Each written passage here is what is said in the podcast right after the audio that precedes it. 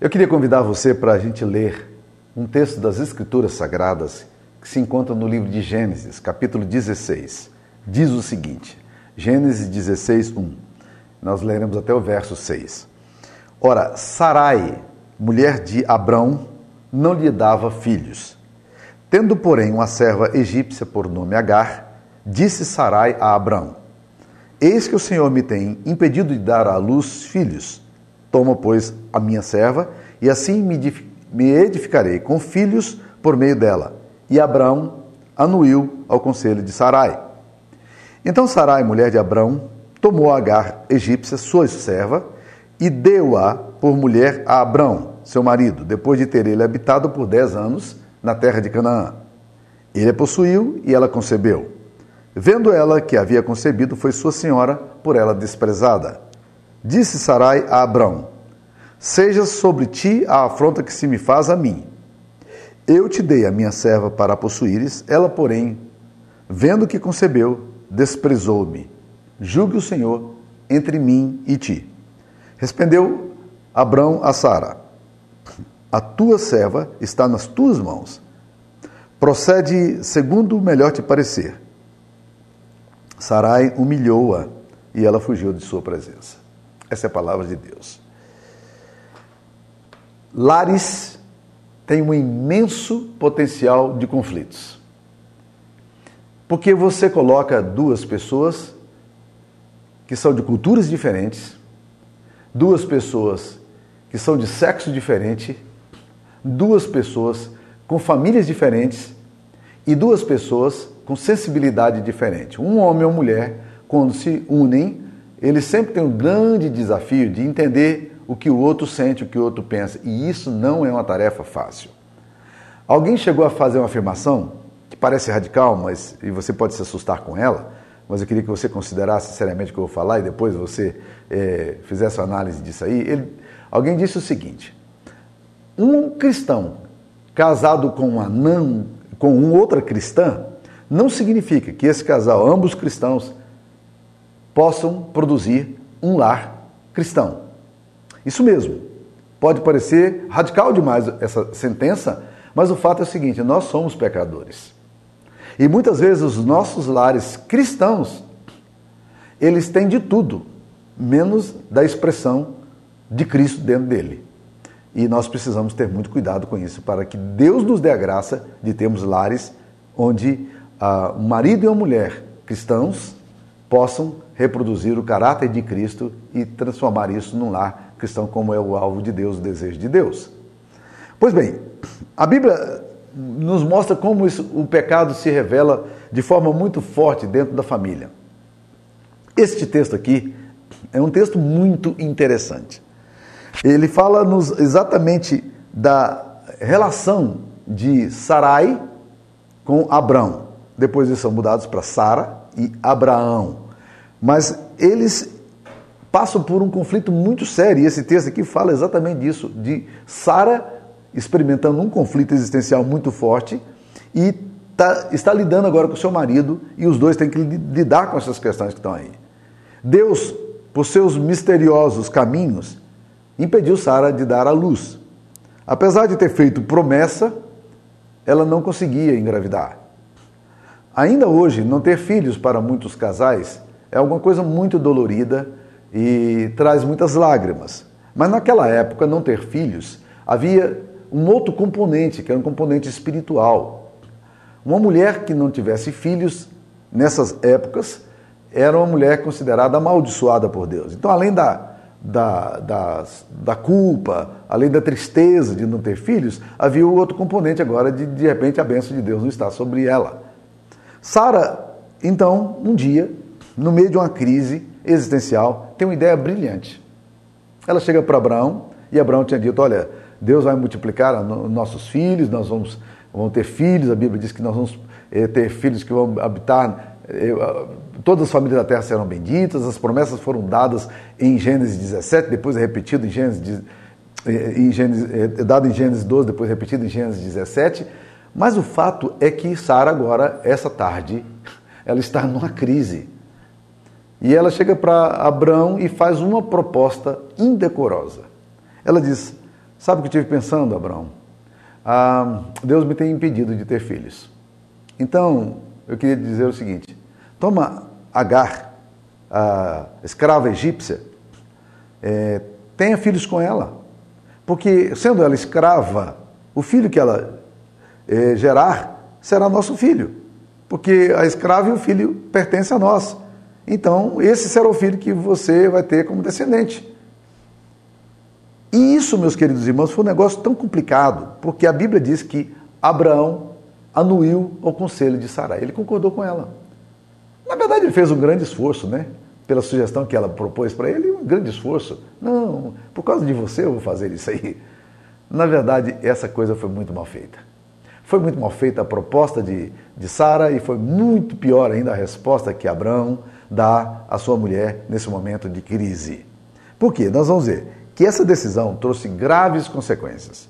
E uma das imediatas foi que Sara, logo depois que Agar concebeu, ela entrou num quadro de ciúme e numa relação conflitiva com a sua escrava Agar. E ela diz: ela a escrava depois que concebeu, ela começou a se esnobar e ela agora zomba de mim, ela me despreza. E ela diz uma coisa aqui que é impensável, isso mostra como os lares cristãos passam por crise. Ela, uma mulher cristã, ela vira para o seu marido e diz assim, julgue o Senhor entre mim e ti. Está registrado aqui eh, na, na, palavra de Deus, eh, no versículo, no versículo 5. Na verdade, o que ela está propondo é o seguinte, Abraão, olha, esse negócio aqui não vai dar certo, não.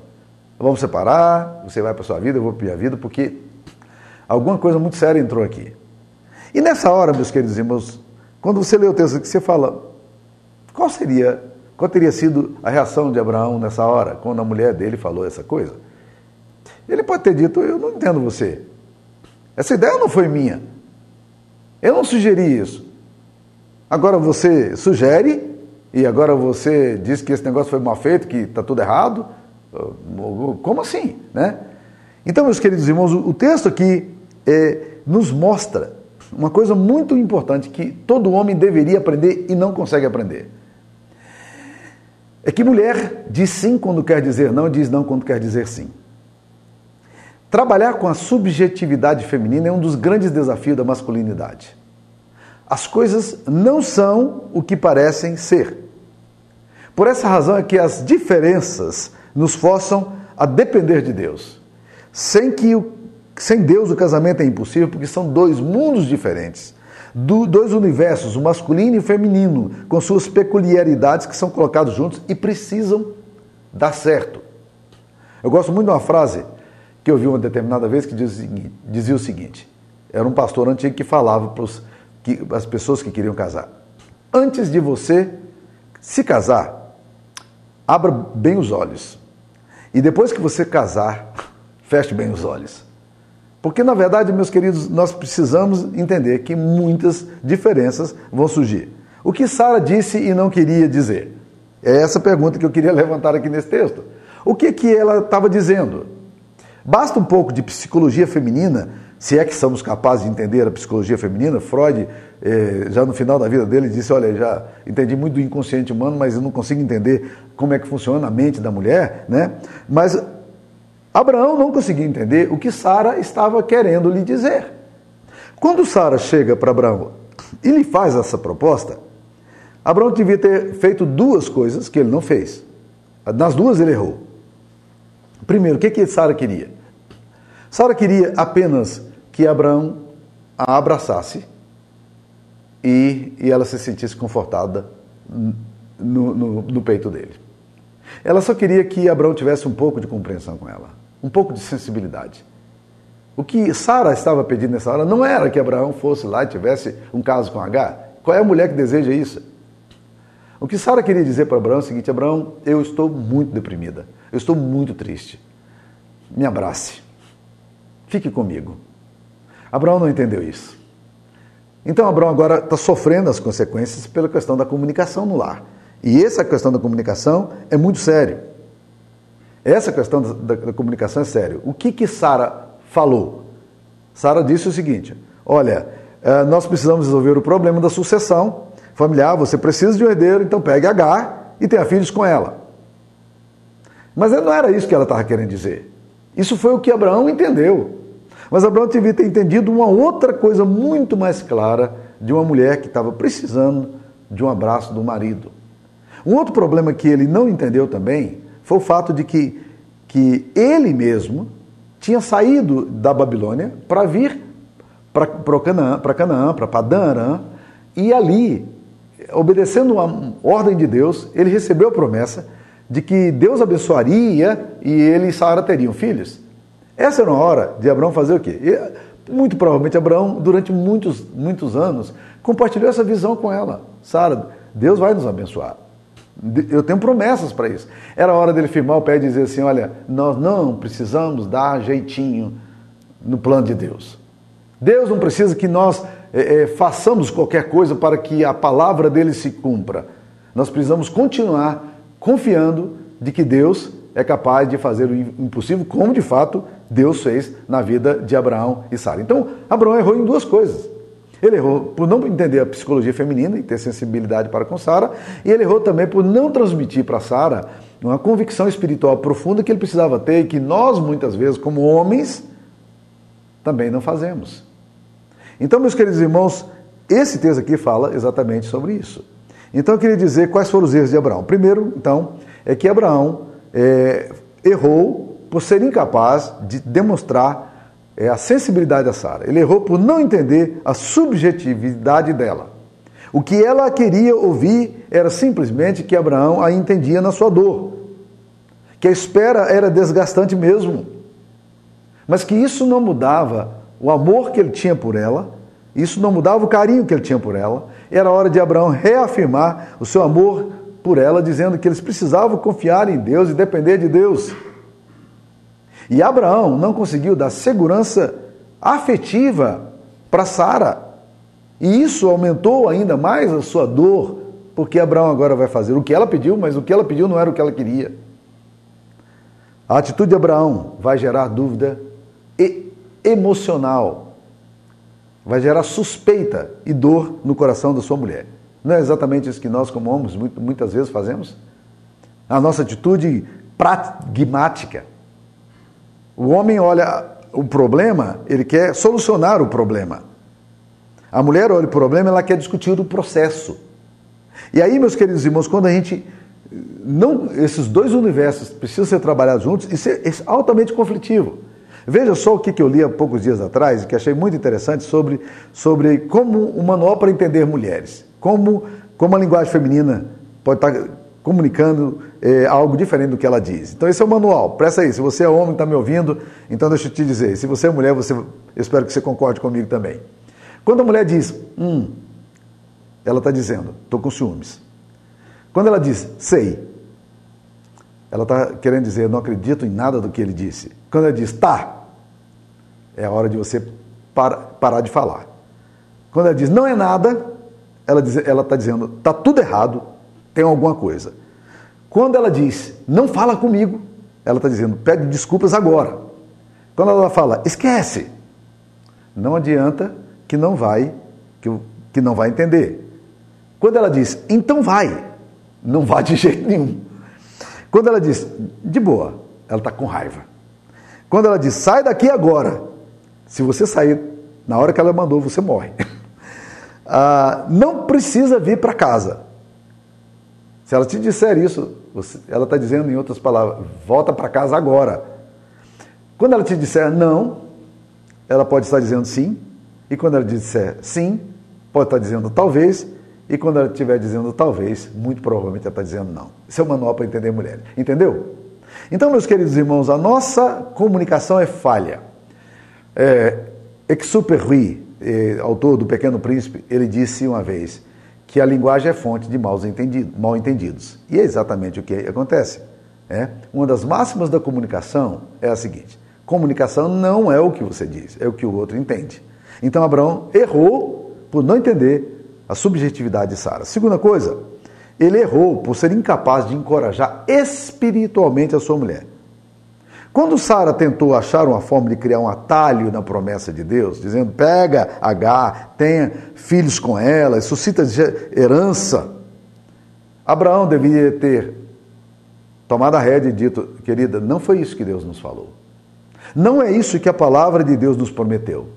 Deus prometeu dar filhos através de você e, e Deus, isso é problema de Deus daqui para frente. O que que Abraão teria feito se ele comunicasse isso? Ele teria encorajado a fé de Sara. Mas o que que ele fez? Ele desencoraja o coração de Sara. Porque quando Sara oferece H, ele vai e tem uma relação sexual com H e ela concebe para resolver o problema do fato de que Deus é incapaz de, de dar o que ele prometeu dar. Então Abraão reforçou no coração de Sara a incredulidade dela em relação à fé. Olha como é que nós, homens, podemos pôr, é, é, encorajar a fé da esposa ou podemos retirar a fé da esposa.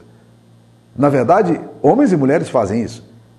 É muito fácil um marido cristão, na sua arrogância, muitas vezes, rejeitar tudo o que ele diz que crê. Ou o contrário, uma mulher cristã, que na sua atitude, ela retira do casamento tudo aquilo que ela afirma querer. Então nós precisamos encorajar o coração um do outro com fé. E Abraão falha nisso aí.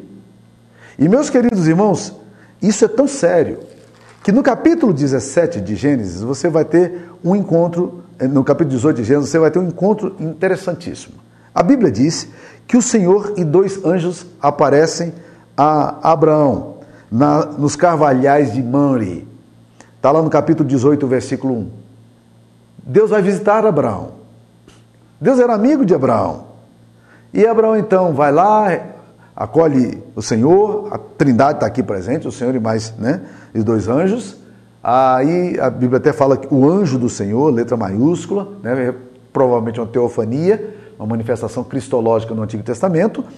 E aí, meus queridos irmãos, quando eles sentam e são servidos, e como é a colhada que, que Abraão traz, o, o novilho que eles preparam, e coloca tudo diante deles, debaixo da árvore, eles comeram, a Bíblia diz no versículo 9 que quando eles comeram, o assunto foi o seguinte: olha o que Deus pergunta. Sara, tua mulher, onde está? Em outras, em outras palavras, Deus não está ali por causa de Abraão. Deus está ali por causa de Sara.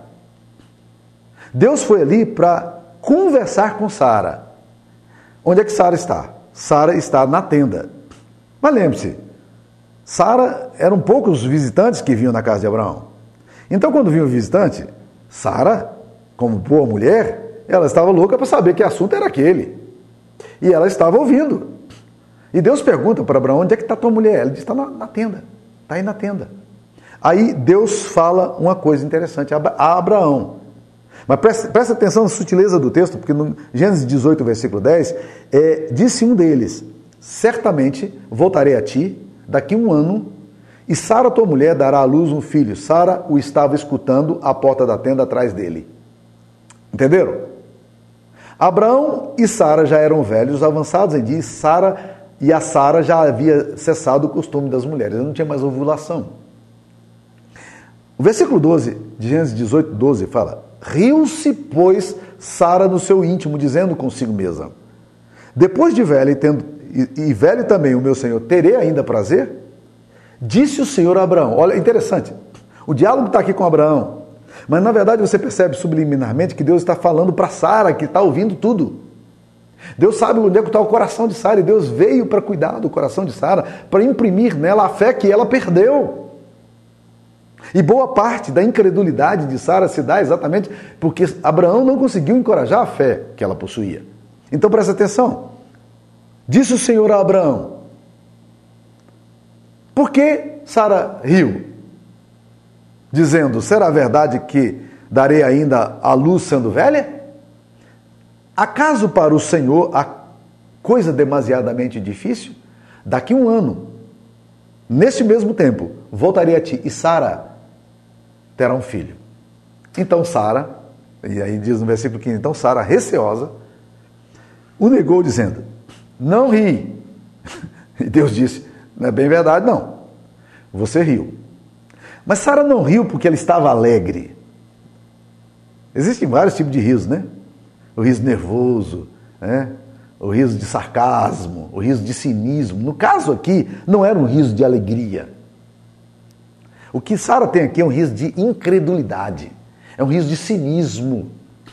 Porque quando Deus diz, ela vai engravidar, ela sabia qual era a realidade do seu corpo. E ela sabia também, como mulher, qual era a realidade do corpo do marido. A Bíblia fala que de um já amortecido, Deus suscitou descendência. Isso é repetido em Romanos 5 e é dito também em Hebreus, capítulo, capítulo 11.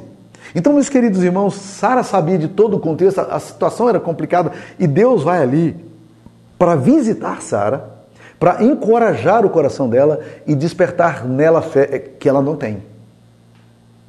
Ela não tem fé para crer na possibilidade de que Deus pode fazer infinitamente mais do que tudo quanto pedimos ou pensamos, conforme o seu poder que opera em nós. E Deus então faz a pergunta que é uma das perguntas mais lindas da Bíblia. Ela é feita várias vezes. Acaso para o Senhor a coisa demasiadamente difícil? Essa mesma pergunta Deus fez a Maria, quando o anjo anunciou a sua gravidez. E aqui, meus queridos irmãos, Deus está querendo dizer: eu sou Deus e não há limite para o que eu posso fazer. Não há nada demasiadamente difícil para mim. Eu tenho poder para fazer o que eu quero fazer e o que eu prometi que faria. Mas o que está acontecendo no coração de Sara? Abraão desencorajou a sua afetividade e Abraão desencorajou a sua fé. Esses foram dois erros cruciais aqui. A falta de sensibilidade de Abraão provocou graves problemas no coração de Sara. E esses dois problemas foram afetivos e foram problemas de fé, da espiritualidade, de crer de fato em Deus. Meus queridos irmãos, Abraão não conseguiu entender as necessidades subjetivas da mulher e isso afetou as suas convicções espirituais. Larry Crabb afirma que no relacionamento de um homem com a mulher, a mulher busca segurança e o homem busca significado. O homem que é capaz de incutir segurança no coração de sua mulher, seja no campo afetivo, no campo da fé, é um homem maduro. E isso, meus queridos irmãos, é um desafio imenso para a masculinidade. Imenso. A mulher geralmente não tem dificuldade de acompanhar o marido quando ela se sente segura em relação à sua fé, em relação ao seu amor. A gente fica discutindo aí a questão do papel da mulher, a submissão da mulher. Ah, esse negócio aí é anacrônico, é obsoleto, papapá. Não, é palavra de Deus. Mas deixa eu te dizer uma coisa. O problema não é ser submissa ao marido. O problema é ser submissa a um marido que constantemente está gerando insegurança no coração e constantemente está esvaziando a fé do coração. Uma mulher amada, ela vai ser submissa com amor, porque ela sabe que o mesmo Deus que ordena que o marido, que ela seja submissa ao seu marido, diz também ao, seu, ao homem que o marido ame a sua mulher como Cristo amou a igreja. Você teria dificuldade como mulher de seguir um homem que ama você como Cristo amou a igreja? Nenhuma mulher tem dificuldade para seguir um homem assim e aceitar a liderança dele.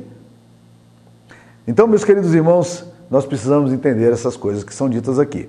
Um outro aspecto que eu queria dizer é que a falta de sensibilidade de Abraão vai ter outras consequências. Ele não percebeu que as coisas não eram exatamente como pareciam ser.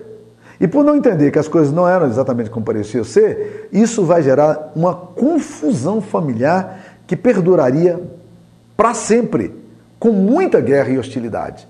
Olha o que, que Abraão faz. A atitude de Abraão teve um problema imediato. Qual foi o problema imediato? Abraão não teve mais controle sobre a sua casa. Quando Sara reclama a Abraão dizendo: a, a, a, escrava me desprezou, julga o Senhor entre mim e ti, ele diz: Não, faz com ela o que você quiser. O que, que eles fizeram? Ela tinha, ela estava grávida. E aí agora o que acontece? Ela tem que ir para o deserto para tentar resolver o problema dela. Meus queridos irmãos, Abraão sabia o que, era viver no deserto. Essa mulher ficou desorientada ali no deserto por um tempo, são dois episódios de fuga dela, esse é um primeiro, e ela fica ali, agora grávida, e Deus então manda que Agar volte para casa. Bem, Agar teve um filho a quem Abraão deu o nome de Ismael. Sabe quem são os ismaelitas? São os árabes. E aí, posteriormente, Sara engravida e dá à luz a um outro filho, Isaac. Qual é a descendência de Isaac? Os judeus. E preste atenção, meus irmãos, esses dois meninos, eles, eles vão ser competitivos ali. Agar posteriormente vai embora. Vai embora, provavelmente voltando para a terra dela, de origem, que era o Egito. E, meus queridos irmãos, Isaac fica. Mas este problema vai se tornar um problema para sempre naqueles dias. Era um problema, mas um problema que perduraria para sempre, que é o conflito árabe-judeu. A gente vê muitas vezes os esforços é, da ONU, esforços de homens para conciliar os conflitos que existem entre palestinos e judeus, árabes e judeus, é, e, e, essas coisas estão muito claras aí, e talvez uma das maiores rupturas históricas que nós tenhamos. E é muito louvável o esforço de conciliação. Mas deixa eu te dizer quando é que essa guerra vai acabar. Essa guerra não vai acabar nunca. Essa é briga de família. Já viram famílias que resolvem se odiar? Quão grande é o ódio? Eu conheço famílias que os filhos têm herança para dividir e eles poderiam ser muito abençoados com a herança que receberam, mas eles não conseguem, de tanto ódio, eles não conseguem sentar para tratar dessa questão da divisão dos bens entre eles. E os bens vão se deteriorando porque eles não conseguem assentar e abrir mão um pouco aqui para serem abençoados. Olha que coisa doida. Então, meus queridos, o que acontece aqui agora na, na geração de Abraão é uma coisa que nenhum de nós gostaria de ter. Mas por que, que isso aconteceu?